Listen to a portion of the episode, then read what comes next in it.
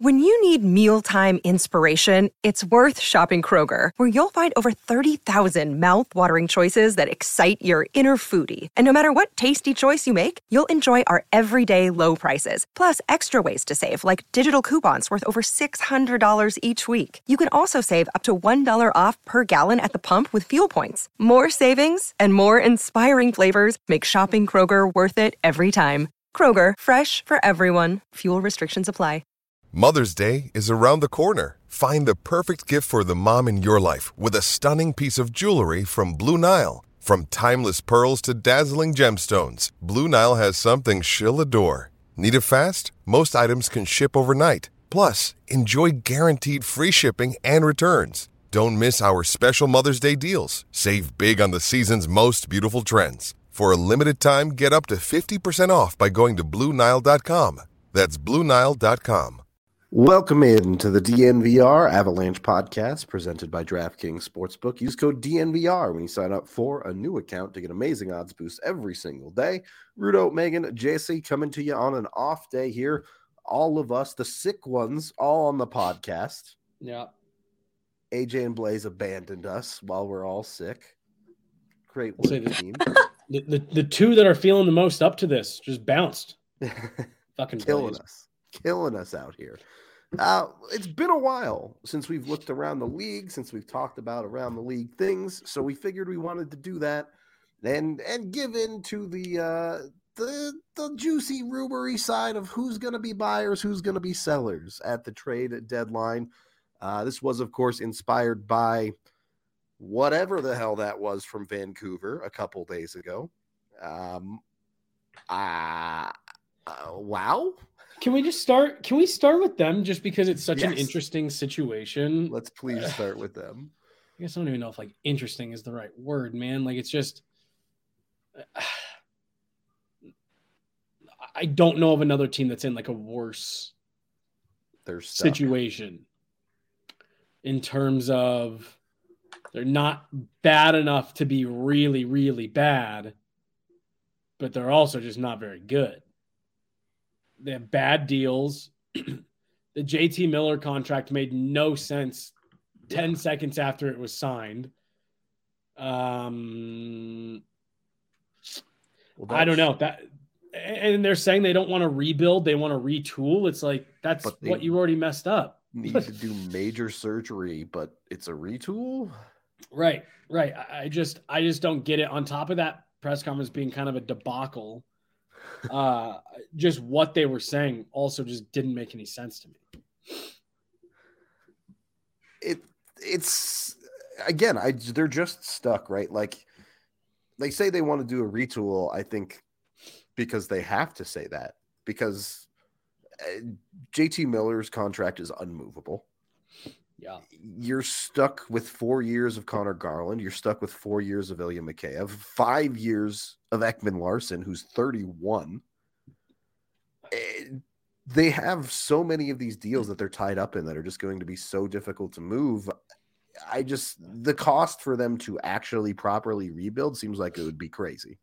Well, and then for me, you know, like, and again, it's easy to use the Avs because they're seven months removed from a Cup championship. But like, you know, you, you look at a team like the Avs or you know, team like Tampa, who, whomever, right? When both those teams were faced with the idea of do we tear it down to the studs and start over? For the Avs, it was after the 16 17 season. For the Bolts, it was after the four game uh, sweep by the the Columbus Blue Jackets, and both those front offices had to look internally and say, do we strip this down and start over because something isn't working, or do we have the pieces that we need to kind of just forge ahead and we need to make some tweaks around the edges? When you look at each of those teams when they were faced with those decisions, you had for the Avs players like Nathan MacKinnon, Gabe Landeskog, Mikko Rantanen. Uh, you just drafted Cale Makar. You felt really good about that.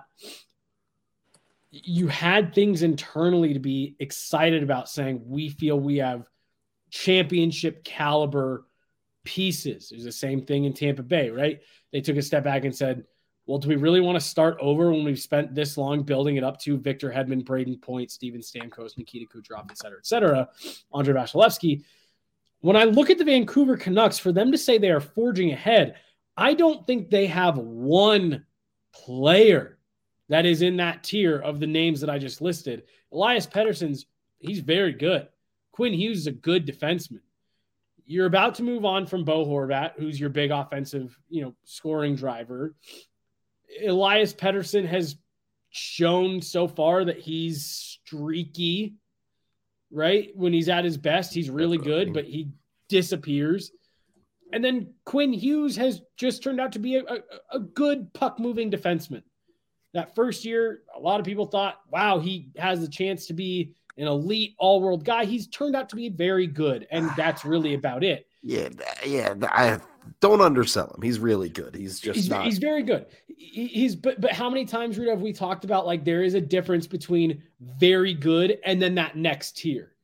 For sure. And That- and I that's just, what he's not. Yeah. right and, and that's and that's what I'm saying. Like I, I just and I think if you are going to decide we're gonna forge ahead with the group we have because we think all we need is tweaks, I think you need one or two of those players in that that next tier to say we are feel confident in what we have here. Because to me, you just have a bunch of good to very good players, and it's not working. Megan, the uh, the chat has watched your face go from as happy as you can be when you're sick to just shock horror as you look down Vancouver's contract sheet. Is it I mean, hopeless? I knew. Oh, it's really bad. So I knew JT Miller's contract was bad, and I have separate feelings about culturally what Miller's presence in that locker room detracts from Vancouver's ability to move forward. But I was also shocked by Ekman-Larsson's contract. It is also really bad, and that is where I think they have really gotten their hands tied that make this difficult to move on from.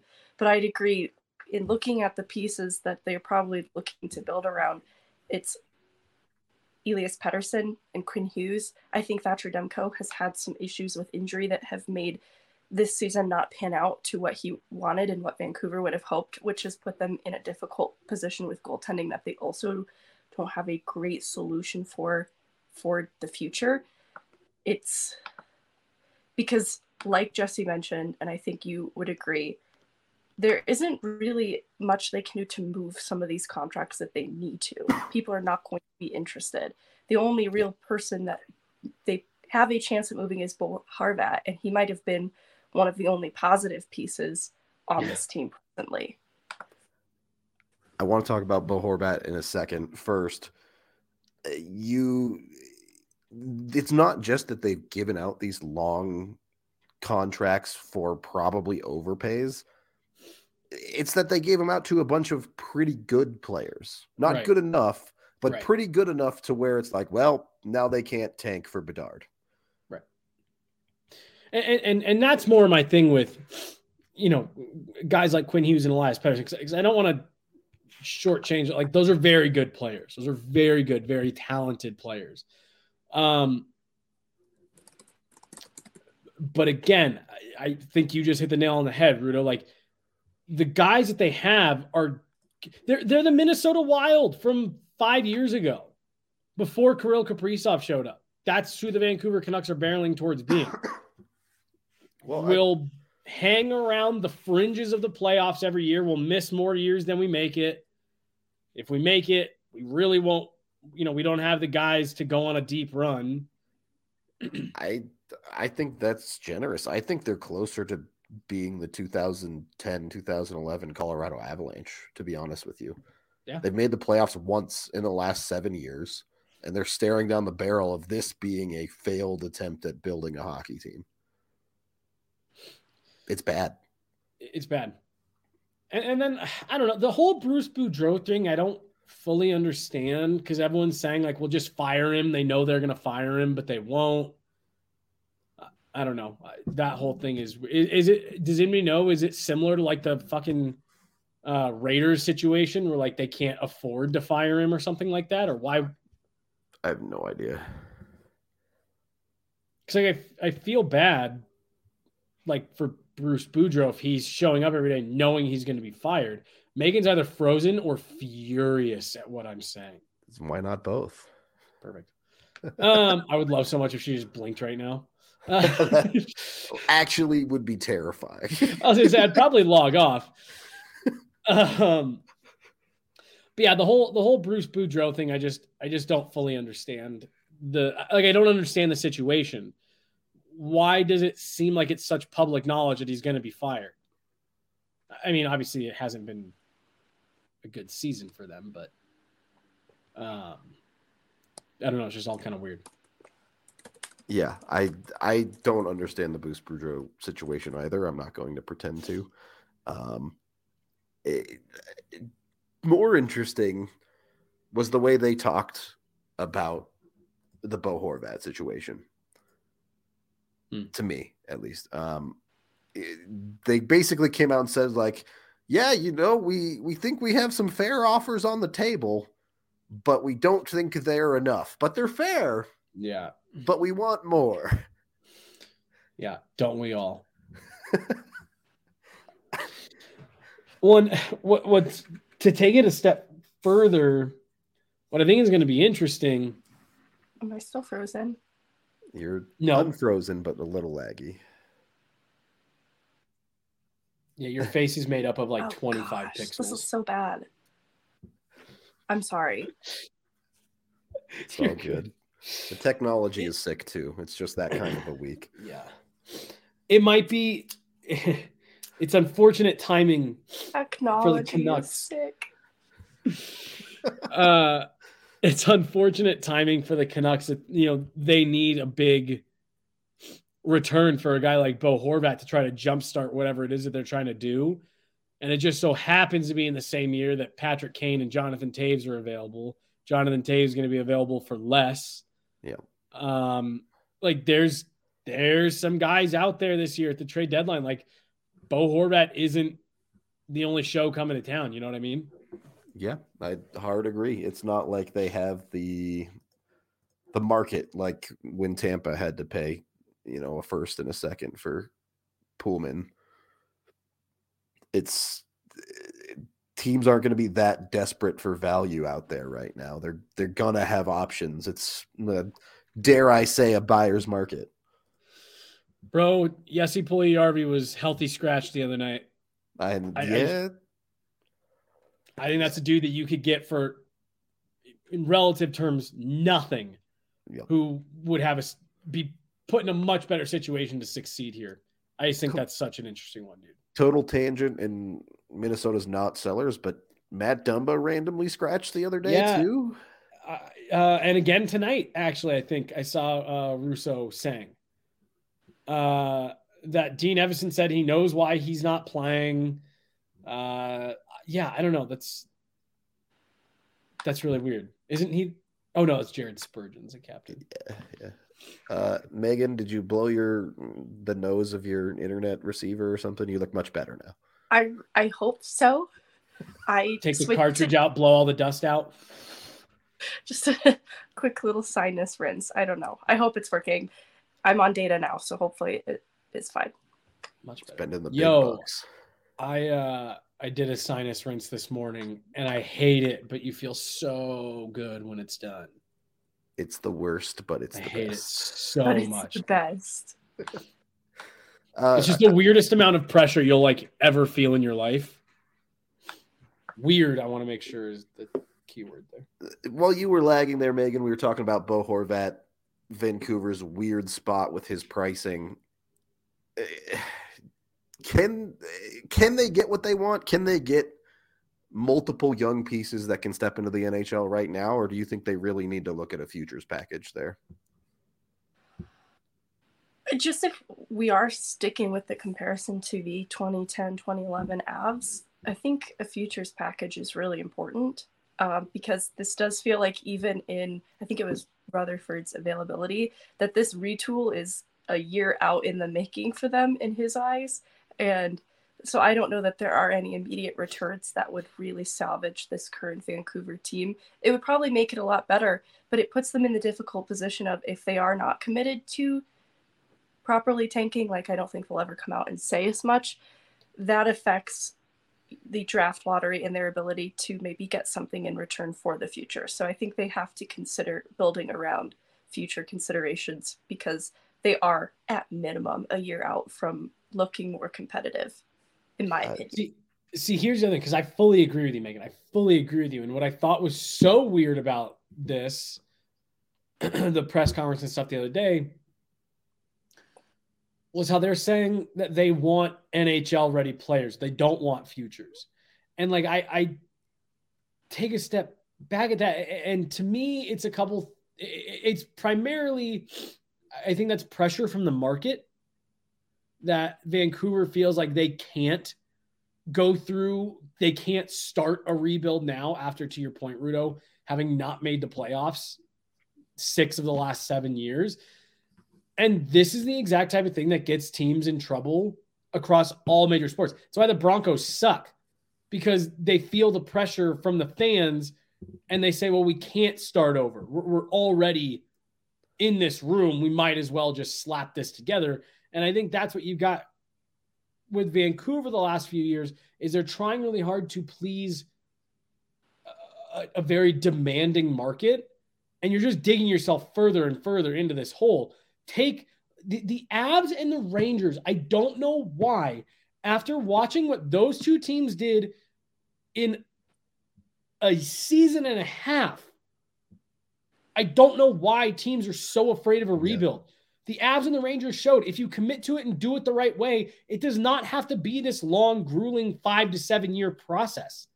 You acquire picks, you, you do your scouting, and and and you you you make the moves that you need and to you, make trust your picks to play in the NHL at a right rapid pace. Yeah, right. And and and and, and I, I just I just don't get what this fear that everybody, especially in the NHL, has about rebuilding when you just watch two teams go from bottom of the barrel, top three lottery picks to Stanley Cup contenders in the Avs case, Stanley Cup champions in, in less than like three years. And as chat has lost their minds about, still can't spell Kuzmenko right, but uh, Vancouver has shown that's how you get a path to a quick rebuild. Is you go find guys like Kuzmenko, yep. and you drop them into your lineup, and they find success.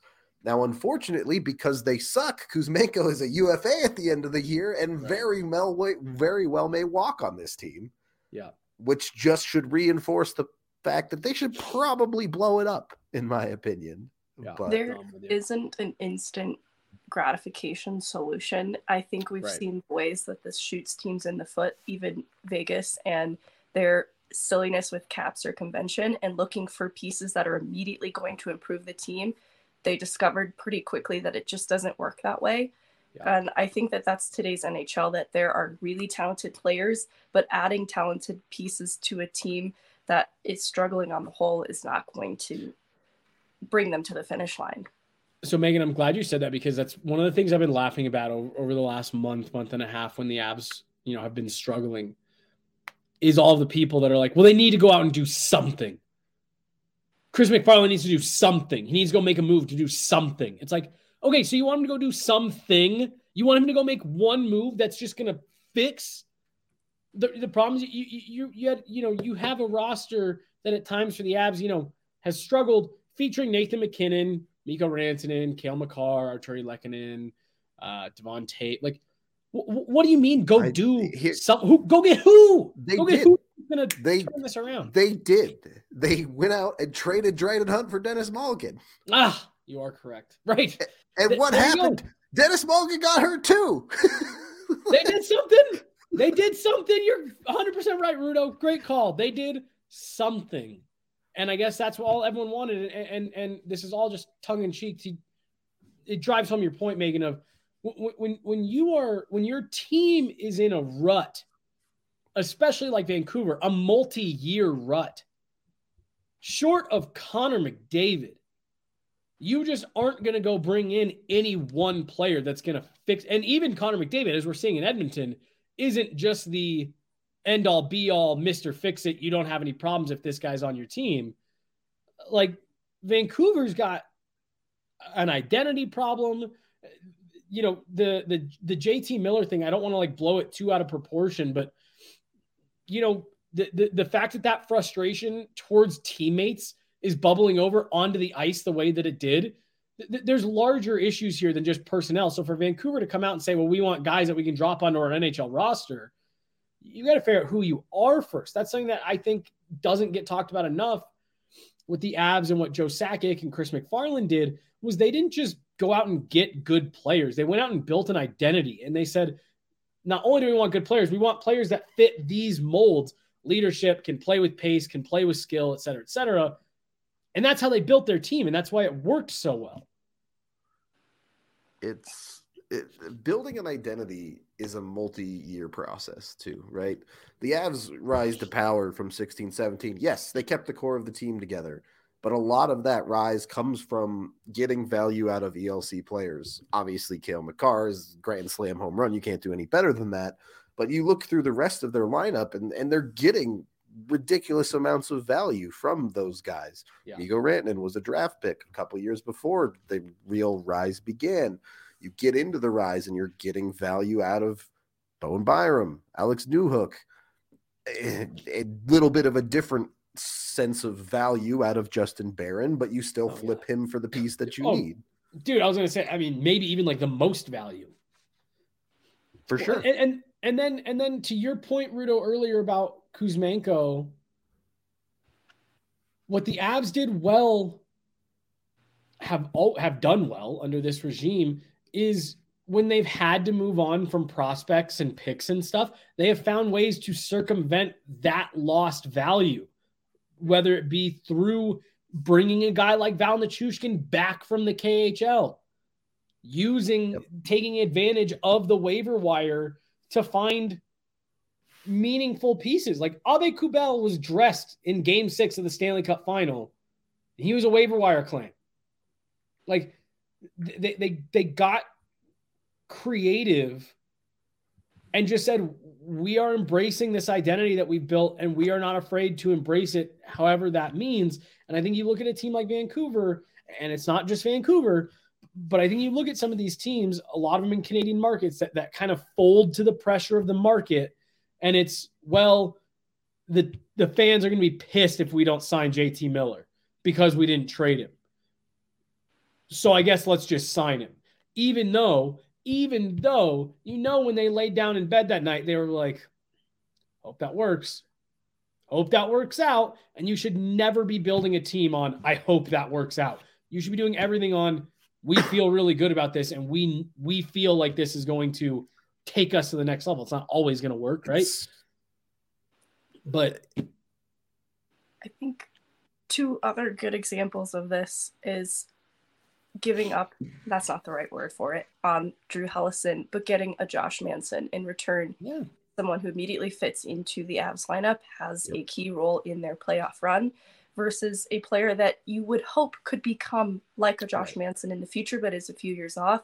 And then even Lukas Sedlak. I think he would have been a great depth addition had he not been claimed off waivers. Like I think especially with the status of Darren Helm being what it is, I think the Avs would have really liked Lukas Sedlak to have panned out here as a 13th forward option this point in the season.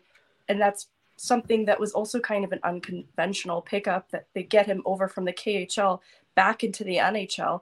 And I think, again, it things happen. He gets picked up off waivers like they couldn't predict the future. But I think the Avs have been doing things to keep pieces in place and set them up to have options. Um, I mean, there's a lot of offseason signings that point to that. Anton Blidh isn't exactly what you'd hope for but at worst, he is going to be a key player for the Colorado Eagles.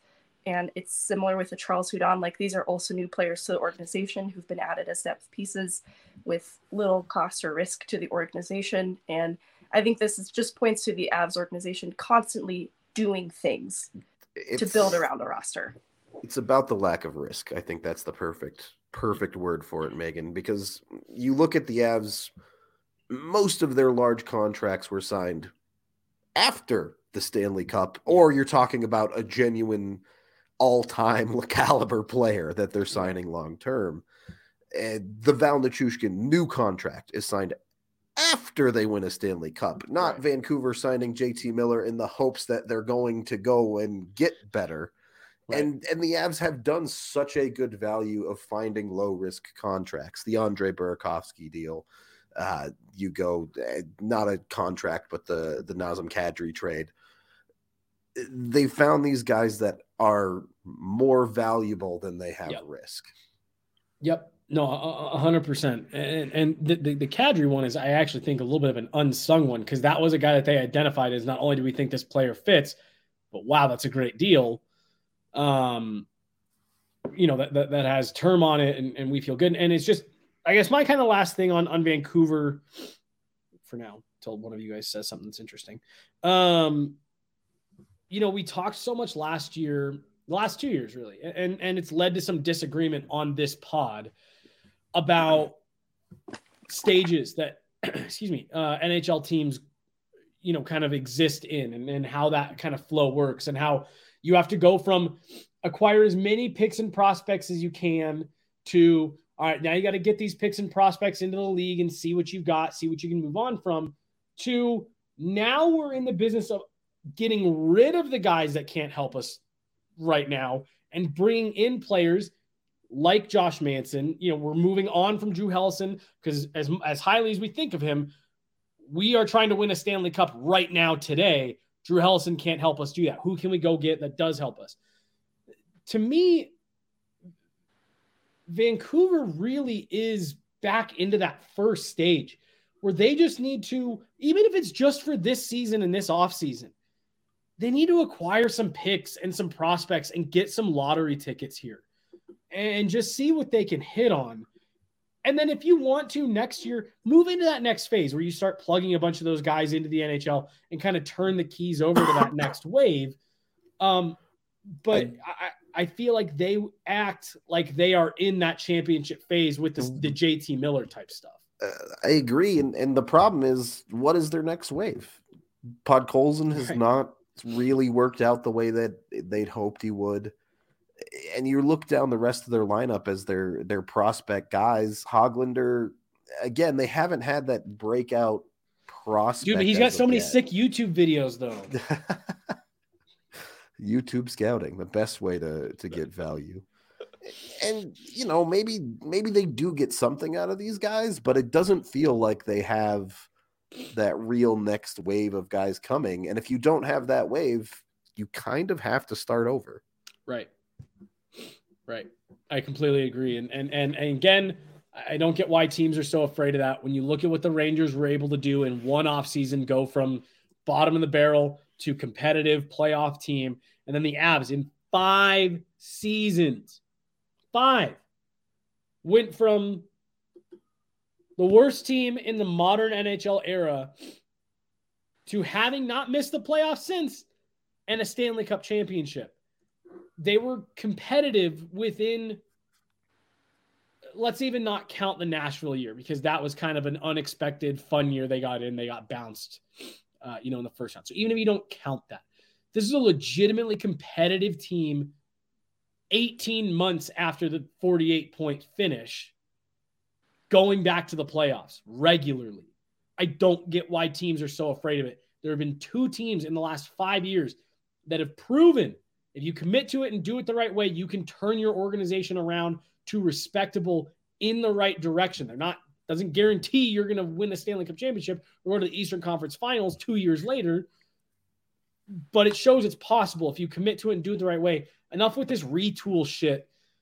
You know, if you're in the situation like the Vancouver Canucks are, all retooling does is get you further from the end goal. I, I tend to agree, but uh, if you think you're smarter than NHL GMs when it comes to retooling and rebuilding, go make yourself some money on DraftKings by betting on the good teams and against the bad ones. You can go over there right now and you use code DNVR to sign up. You bet on any NFL divisional playoff game. You bet five bucks on it, you get $200 in free bets. So jump on it, go get yourself $200 in free bets, and then bet on Vancouver to tank or to figure out the retool and win a cup. I don't care what you do with your money. It's your money, but you know, I would imagine you're trying to win money, so I wouldn't bet on Vancouver. Put it that way. Uh anyway, go over there, get on DraftKings. You can bet on whatever you want. There's ridiculous sports if you want to have fun with it. You can bet on insane stuff. So go check it out. Must be 21 or older, Colorado only. Other terms, restrictions, and conditions apply. See the show notes down below for details. And of course, if you have a gambling problem, call 1 800 522 4700. We're also brought to you by Breckenridge Brewery, the official beer of DNVR. Uh, a little birdie told me they're now going to be the best amber ale, ale available out there.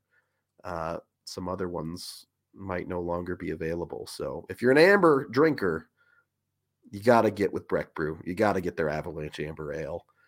Uh, I love it. If you've ever been to the bar, you know that's pretty much all I drink. So easy, easy dub for me that they're my go-to amber ale. Uh, you can also find them at your local liquor store. Use the Breck Beer Locator online at breckbrew.com. Second period of the DNVR Avalanche podcast presented by DraftKings Sportsbook. Jesse, you have something to say to the class? You should unmute yourself if you have something to say. Damn it. Vaguely sober already going to address the comment that says MacKinnon was a toss up of a draft pick. I'll even give you that they got lucky that Makar turned out to be the player that he was. Anybody that saw him in that draft year knew that he was going to be good. MacKinnon was not a toss up. He was a consensus top two pick for years.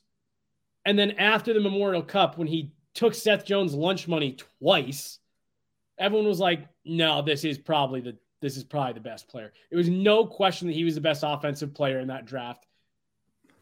Everyone, everyone knew he was going to turn out to be a, a, a superstar. I don't know if people were expecting him to become like an elite top three player in the world. But MacKinnon being who MacKinnon is is not like a huge stroke of luck. That was that was pretty well scouted for multiple seasons. I mean, there's a couple things here. Two, the Avs ended up with Sasha Barkov, which would have been the other forward they would have taken, he's also really freaking right, good. Right, right. And and the Seth Jones thing is very weird. I know the Avs fan base was very about the Seth Jones thing because the Avs defense was so bad at the time. Yeah. The Avs were never taking Seth Jones. Even before the draft at the time, Joe Sakic was like, no, we're taking a forward. Well, it's just what I've what I've loved about the Avs even when Patrick Roy came in, they had the men, the mentality and the mindset of we are taking the best player available in the top part of the draft. I think you see teams all the time get too cute with drafting for need. And it's like, no, in the especially in the first round, and in my opinion, even the second round, you take the best player available. You know, Conor Timmins, the Avs had just used the fourth overall on a defenseman. And they doubled down with the first pick of the second round and said Conor Timmins because they felt that was the best player. That was the highest ranked player on their board. And to your point, Rudo, the Avs had MacKinnon and Barkov ranked high, very high. They've taken the best player available and it's gotten them to where they are. They thought Cale Makar was, there was plenty of conventional wisdom that said don't take an AJHL player in the top five. They said, no, when we take a step back and look at this, we think that's the best player. And it's worked out. Yep. it's, it, look, weird stuff. It's happens. not gaslighting. Go back and look at the MacKinnon draft year. Go back and look. Go back and look. Read the scouting reports. now you made me look silly because I got all worked up. Kay got you. I'm sick. I got the cat walking all over here, putting his butt in my face. The thing about draft picks is you can't miss top five picks. Yeah. You, you that's you miss top five picks. That's how you become the Arizona Coyotes. Like it's just the reality. You can't miss well, What was the old stat? I, I, don't know how much you actually can hold this to now, but it, it used to be like scouts would say if you miss on a top 10 pick, it sets your organization back 10 years yeah, I, I, don't know if it was that far, but it's definitely not good. It's not good. Yeah. And, Can't miss on and, those. And that's what the Avs have done so well. They're of their top 10 picks, the only one that you can argue was a miss since 2014 is Tyson Jost. Yeah.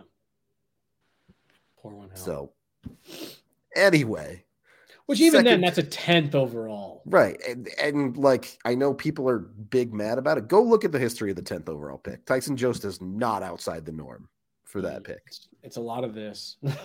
yeah. It's either sick as hell or like, eh. Second period of this podcast, I do want to get into some of the other teams around the league. I'm interested who you guys think will ultimately be sellers. And like, look, obviously Anaheim's a seller. Obviously, Chicago and Arizona are sellers. We get that.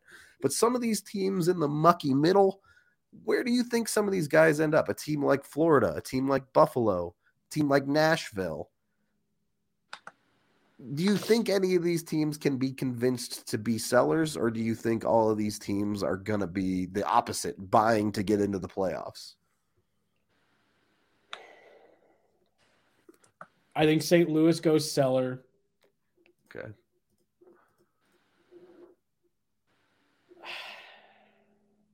I I think uh, St. Louis and the Florida have to be either doing very little or in seller because their hands are kind of tied cap wise, with unless they do give up pieces.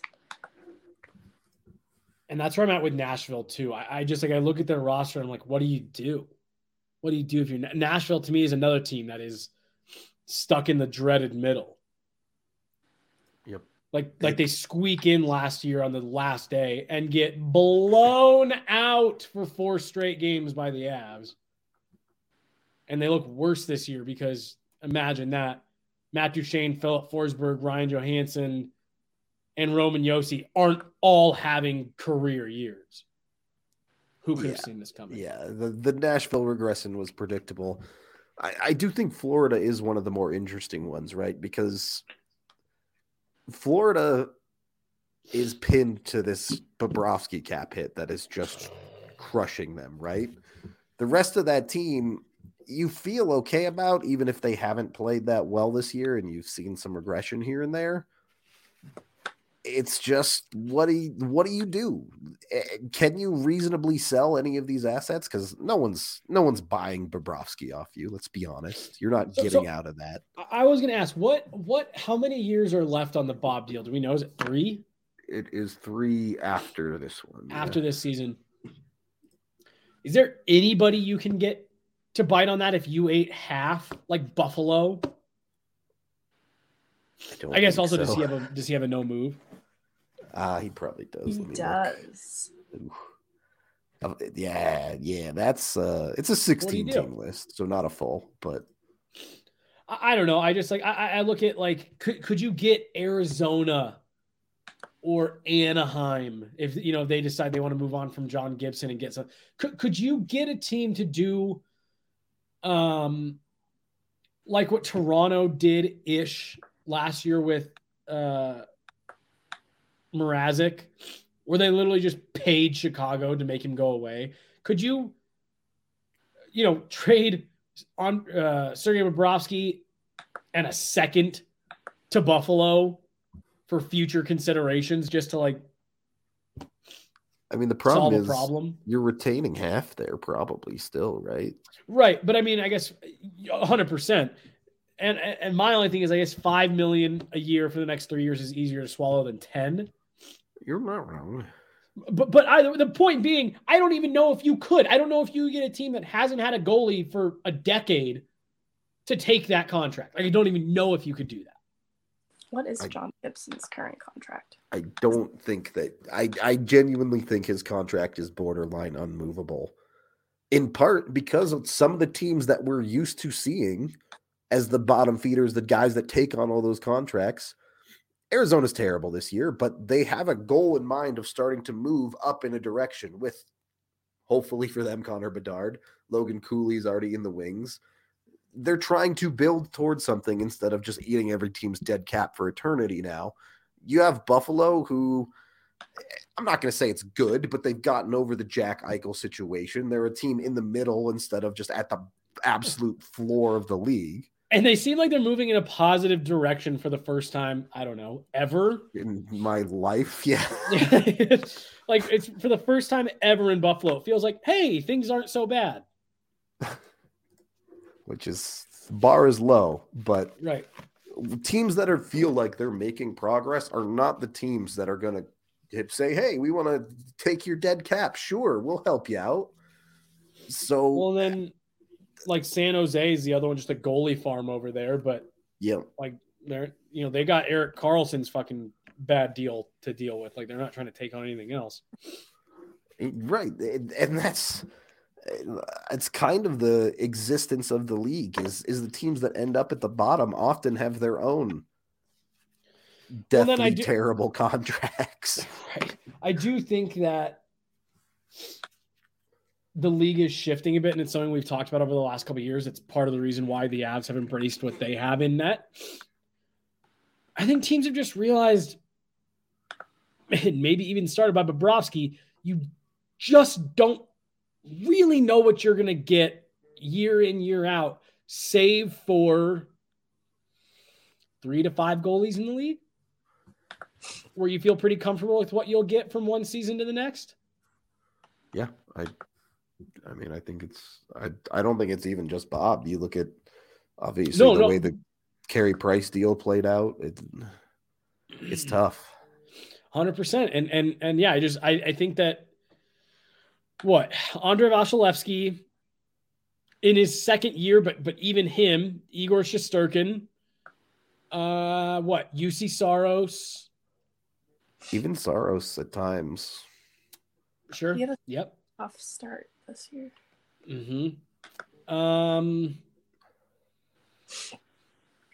the, I fact mean, who, that you're who, right that you're proving your point by having right. to sit here and think about it of, of, like who are like the hard reliable goalies and Hellebuyck, really I'm, I'm, i guess yeah Hellebuyck yeah yeah even his down years are still average to above yeah. average and so it's just there's not very many of those guys it was john gibson up until these last couple years poor guy um but so i just I, and I think that the Bobrovsky one, and then you're right, Rudo, followed by the Carey Price deal, were just two very cautionary tales of like, hey, goalie contracts can age horribly three months after you sign them, and then can look really good for two years, and then go back to looking terrible for the next two years. Yeah, it's just I I, I just think you you're going to be hard pressed to find teams that a, hand out those contracts in the future, and B, are inclined at all to help Florida out because there is just such a wide range of what kind of Sergei Bobrovsky you're going to get. So I I do want to hone in on Nashville a little bit and AJ was the one who came up with this and then skipped out on the pod today. So I don't know what AJ's thoughts were exactly about this uh, this idea with the Predators. But when I look at their lineup, at their roster, eh, look, if they decide they want to be sellers, the big name that they could be looking to move, Nino Niederreiter. Mm-hmm. Huh, interesting. That was a guy that I thought was a was a good fit for the Avs in the offseason. I yep. so would have liked him in Colorado. Yeah, I don't know. I, I just I think I think things are going to have to get much worse standings wise for the Preds to go seller. I, I just think. Yeah. I also think Poile needs to be done. I, I think they need to replace that dude. He also never sells. right, right. Him and Lou Lamoriello, dude. I, I'm just like, we got to move on. These dudes get so much goodwill from hockey media because of trades they made 15 years ago. I does Lou still get any good oh, press? Oh, yeah, I think everyone oh, yeah. hates Lou now. well, I think everyone hates Lou because he's like the captain of the team. No fun. No but like people saw him like, oh, what a savvy GM. That one day I was saying this on the show, and AJ was like personally offended that I was saying this. I was like, bro, when was the last time you were like, wow, Lou Lamoriello really pulled the wool over on someone? They, they, they, like just him and David Poile are just making mediocre deal after mediocre deal and settling their team harder and harder into the middle of the league every year. And then so, to your point, Rudo, neither of them will ever do anything to make them better. The thing that Poile used to be really good at was somehow magicking Nashville's guys into staying on insanely cheap contracts. Right. And then he stopped being good at that, and they immediately ran into cap problems. Yeah. Yep. Yeah, he lost he lost Ryan Suter to free agency and then made the Shea Weber trade. And after that, I don't you know, Ryan Suter, what can you do? He's a UFA. And the, the Weber deal was worked out fine for both. Worked out okay.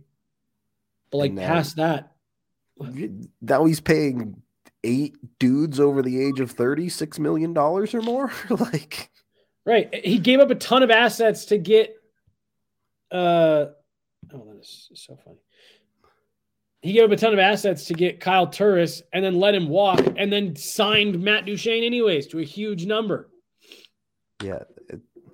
One, two, three, three players over the age of 30 to $8 million or more. And then another three players at $5 million or more over the age of 30. Their defense is insanely aging stacked.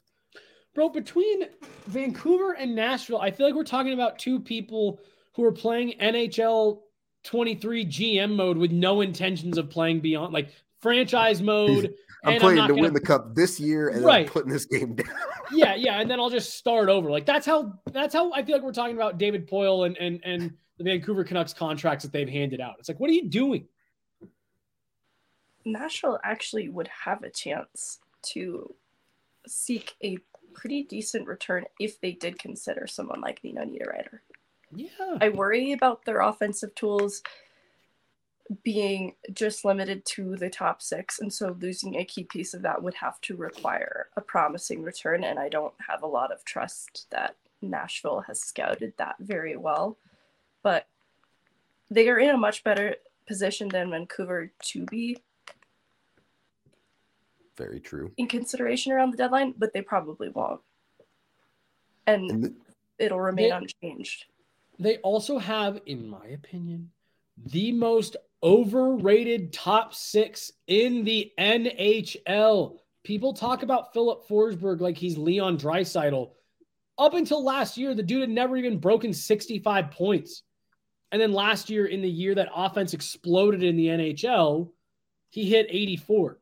But like it's Filip Forsberg, Matt Duchene, and then Yo- uh, Ryan Johansen, who has fallen off a cliff relative to what he used to be offensively. I, I just like I look at that team like you guys got they have good top six players signed to great top six player money on long term deals. I, I, I, I thought them not trading Filip Forsberg at last year's deadline was a huge mistake. You knew, you knew what you were barreling towards in the playoffs. It was Calgary or Colorado. You knew you were heading to that and, and again, I think they got caught up in. Well, maybe remember that one year we swept Chicago and no one thought we would, and now here they are. I think they're going to miss the playoffs, this, you know, this year, and you had a bunch of bad contracts for a bunch of average to above average players. It's... I don't get why we keep talking about David Poile and Lou Lamoriello like they know what they're doing. it's it's weird to be in Nashville because they tried. They spent the better part of the last decade trying to find a true 1C and just couldn't do it. Yep. And they still haven't really done it. and it's and it's because not to make I hate that I'm making a second analogy, but like the Broncos with their quarterback instead of doing it correctly once they've tried to sign free agents and make trades and have hemorrhaged assets and cash the predators have in order to try to find a 1c like stop trading draft picks and just go draft a future 1c and develop him. You tried to make ryan johansen into one. You tried to make kyle turris into one. And now you're trying to make matt duchene into one. All those guys have track records that say this is not who they are. Stop paying first round picks and $8 million a year for them if anyone can tell you from experience, Matt Duchene's not really a 1C. It's us. And that's why the Avs were so bad in the 2010s. The Avs tried to shortcut a rebuild for years on on D. The Erik Johnson trade every summer. You know, they were going out bringing in guys like Francois Beauchemin and stuff. They were trying to take the shortcut, and it doesn't work. You just got you gotta gotta commit to doing it right once, and you're good for 15 years. The Preds have tried to free agent or trade the most important offensive piece now for a decade. It's actually a really fair comparison to how this was handled so differently because Duchene, Ryan O'Reilly, to a different extent, Stastny were once considered a part of the core that this team was built around, and they had to blow that up. And similarly, when it was a MacKinnon Seth Jones conversation in the draft, that was the reason why I think there was fan perception and interest in Jones, but why, from an organizational standpoint, Jones was not a very good option for this team because they couldn't develop defensemen at that time. But they had a need for it. I think that's why it was tempting and why the fan perception was to pursue Jones. But I think it's why it was ultimately the very correct decision to go with a MacKinnon because they had the tools to build around a player like MacKinnon and develop him versus defensemen where they were still trying to fill that need and they just weren't equipped to do that. I think Dash was in a similar position. And and they and they had a situation to drop Nathan MacKinnon in that he could be successful in. To your point, it's not even that they were struggling to develop defensemen. No, dropping was. Seth dropping Seth Jones onto that team, that, that wouldn't have done him any good. That oh, wouldn't have done him any good. That wouldn't have done the Avs any good. You got Nathan MacKinnon, and people forget Nathan MacKinnon skated a lot of the first part of that year on the third line, small yep. minutes. You know, not not a ton of uh, time power play specialist, and it wasn't till near the end of the year that he worked himself up to play on the wing with Paul Stastny and Gabe Landeskog. So even he was in a very sheltered role relative to what we know him as now. And I could not agree with you more, Megan. That's why when you, especially now that you look back on it, but in that moment, why that pick I thought made so much more sense than Seth Jones. Because you are in a situation to help this guy be successful right now. And again, going back to the Predators, strapping Matt Duchene with a couple other guys who are being asked to play over their head isn't going to make him into a bona fide 1C. I think even going into their D corps, outside of their top pairing, like Ryan McDonagh was a fine mm-hmm. addition, but yeah. like they outside of top pair, they also don't have a lot of solutions defensively for the future. I I say that with an asterisk by it. I don't mean that as definitively as it sounds, but it, it does pose risk there too that has not been answered. For for a team that once had a D corps similar to what the Avs kind of looked like last year, they turned it from Nashville had it as a position of strength, said, "Cool, we can deal from a position of strength," and they went too far. And now, to your point, their D corps is in really rough it's, shape outside. It's a team clinging to a window that's no longer open. Yeah. Um, now, when you talk about these teams in the murky middle, would you guys say that they get there by accident? I would. I would say that. Weaponized I would incompetence. Hope. incompetence? Oh, okay. Uh, well, someone is incompetent when it comes to every accident. Hopefully, it's not you. Uh, if you are not at fault and you've been in an accident, whether it be motorcycle, car, in a ride share situation, a pedestrian, trucks, or even if you are injured at work, Bachus and Schanker is here to help you. They win for Colorado families. They've been doing it for more than 25 years, as I'm sure you know. If you've watched television in the state of Colorado, you probably know who Bachus and Schanker are at this point. Uh, they they're great at what they do. They've won a billion dollars for their clients over the years, so they really do sit there. And and the best part is they're completely free until you win. They cost you zero dollars for a consultation. They cost you zero dollars upfront for all of the work that they do. And then when you win, they get a little bit to you know keep the lights on on their side. So they will cost you nothing if things don't pan out. You got to check them out. Their phone number is the easiest phone number on planet Earth 222 2222. Uh, just hit a bunch of twos and you'll end up there. Uh, conveniently enough, being 22nd in the league would also probably mean you're in the murky middle. So it lines up on that front. Uh, you got to check out Bachus and Schanker. Uh, they have more than 30 lawyers uh, on staff, so as well as 100 when it comes to legal aids and things like that. Uh, they help with all kinds of injuries, as I already mentioned, and they can be reached at that two number. That's what I'm calling it now the two number for completely free. Go check them out today.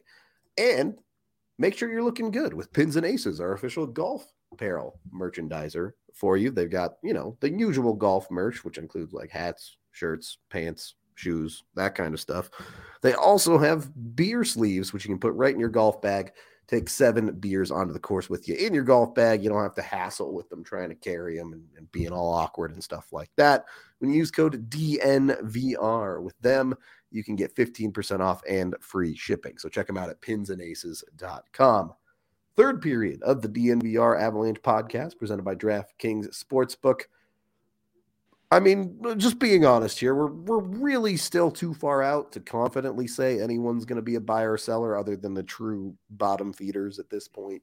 Yeah. Uh, so take this with a grain of salt.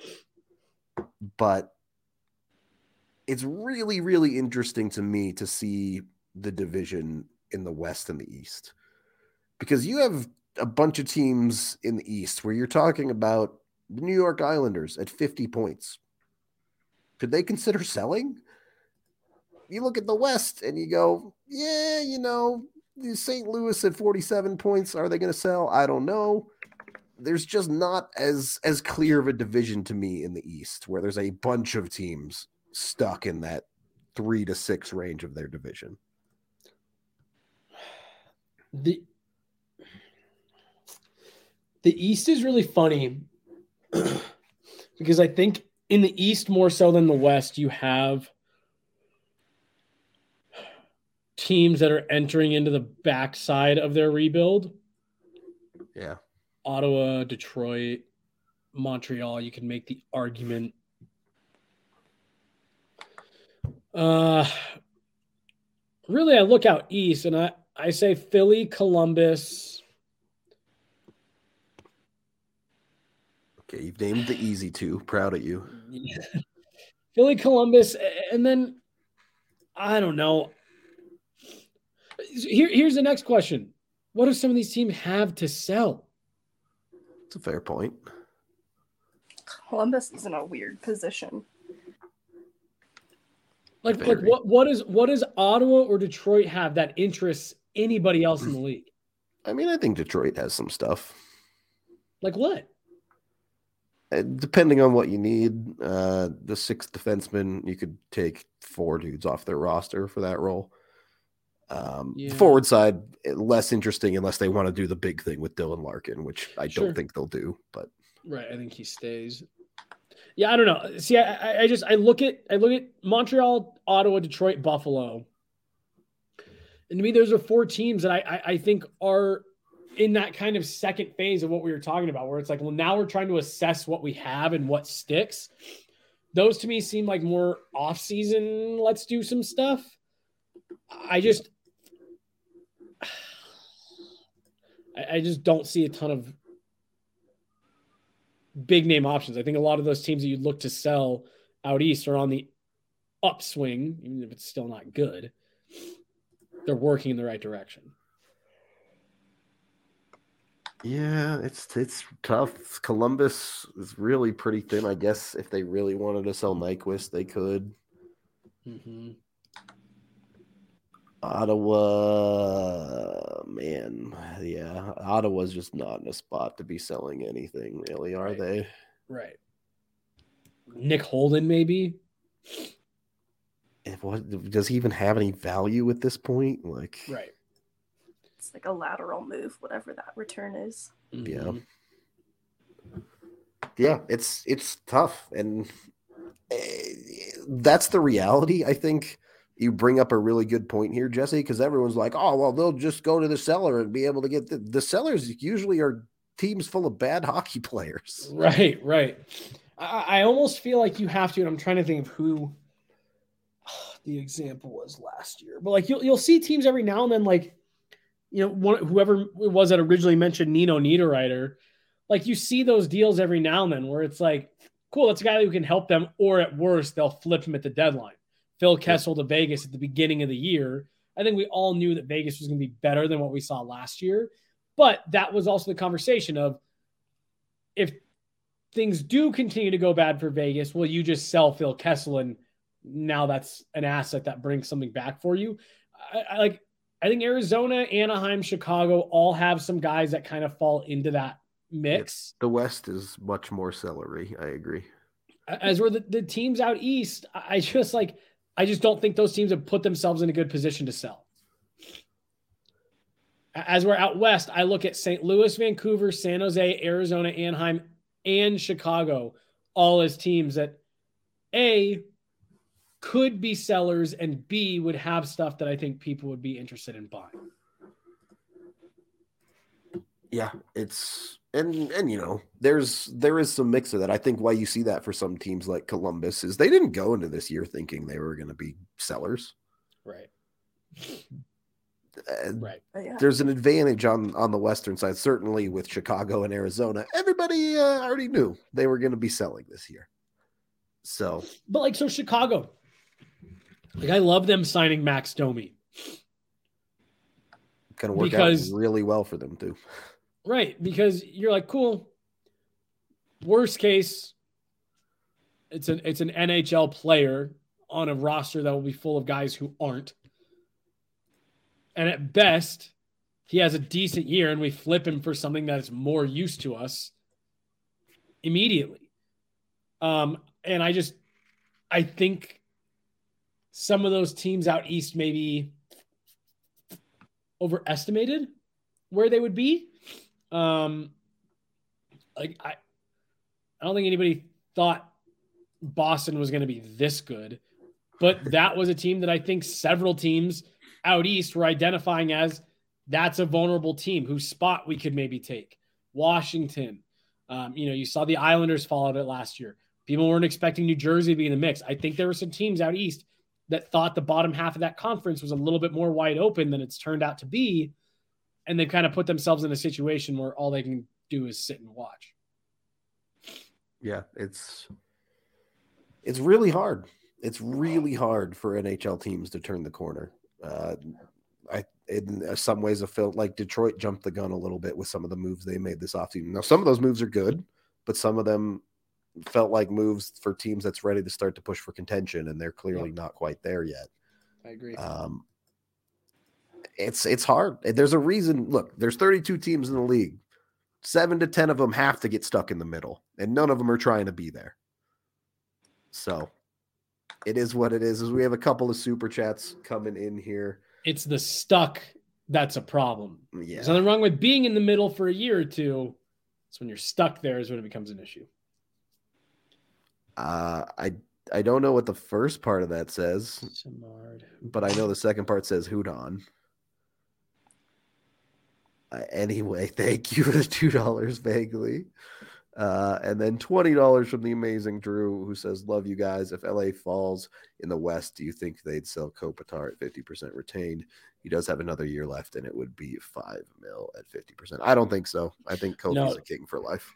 I agree. And again, that's another team that credit to them. They're they're looking to build on what they did last year. I stand firm that a healthy Drew Doughty gets them out of that first round against the Oilers, and it completely changes the path that the Avs go um, to the Cup.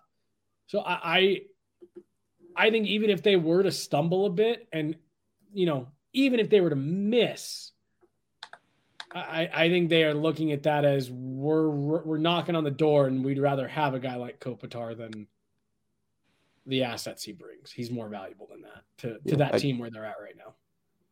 I agree. Uh, I think they need a little help defensively beyond just Doughty, but Mm-hmm.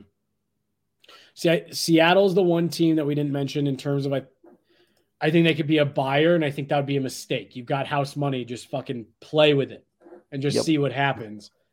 Um, you don't need to sell the farm and become Vegas. right, right. Yeah, So it's gonna we- be interesting. We we thought Columbus is in a position to sell, right? Mhm. Who do you think Boone is Jenner I in know. consideration? Boone Jenner. No, that's what I wanted to. I think would Yeah. be an interesting player to look at moving. Yeah, he's I- he's really the only one that I like. Him look and at that roster. Nyquist, I think, are the only two. Yeah. Nyquist, Gustav. I I mean, oh, I guess never mind. Um, when all that uncertainty was going on with Laine, I thought that was a really I thought that would have been a really fun one for the Avs. I mean, with Laine, we'd have never gotten the shooty version of Mikko that they have now. So Yeah, that's a great point. Yeah, I don't know. That seems you feel a little bad for Johnny Gaudreau. I don't think that's what he saw coming. No, that's what makes their position the benefit of other buyers around the league, but it's not a good position for Columbus. Holy fuck, are they far back in the East? Holy They're- shit! they're so bad, and it feels like they're stuck in the. Megan, I think you said we should start saying remix instead in the chat. It's a remix. Well, but real because they're stuck with Johnny Gaudreau forever. They're stuck with Patrik Laine for a while. Uh, their defense Zach is a Werenski. mess. Wor- Werenski's actually a solid piece for them, but, But- they also but he- have but he- three more years of Erik Gudbranson. Like, Yeah. And again, I, I like Werenski, but again, that's just another long term dude where it's like that doesn't line up with your window here. and is he hurt? Isn't it like season ending yeah, injury? Yeah, it's been him and bad. Voracek. Wow, I I knew that they were having a bad year. I did not realize they are actually currently in last place in the NHL, Yeah, no, it's really bad. and they are 13 points behind the next closest team in the East. That's fucking wild, dude. Okay, I'm, I'm good. Gilmore, Any thoughts? Any any other teams you two you. want to touch on? Nope, I'm good. I'm ready to go take a nap. Ooh, sounds good. Megan, you good? Yes. Okay. We're gonna get out of here for the day. We appreciate all y'all hanging out with us, talking some hockey. Always fun to to get around the league. It's we want to probably try to do a show like this a little bit more often going forward. Getting Um, close to all uh, trade deadline. Yeah. At, at very least, go make sure you're watching the At the Rink pod with Jesse and Megan because they do get into a little bit more of those topics. So jump on that. Go. go Shameless become plug. Thanks, Rudo. Thank you, Rudo. Got you. I got you. Uh, we will be back tomorrow and Saturday covering the games. I the expectation is I should be good enough to do a watch along by then. So we'll see how the voice is doing. But we hope to see you all on the next one. And until then, we'll talk to you later.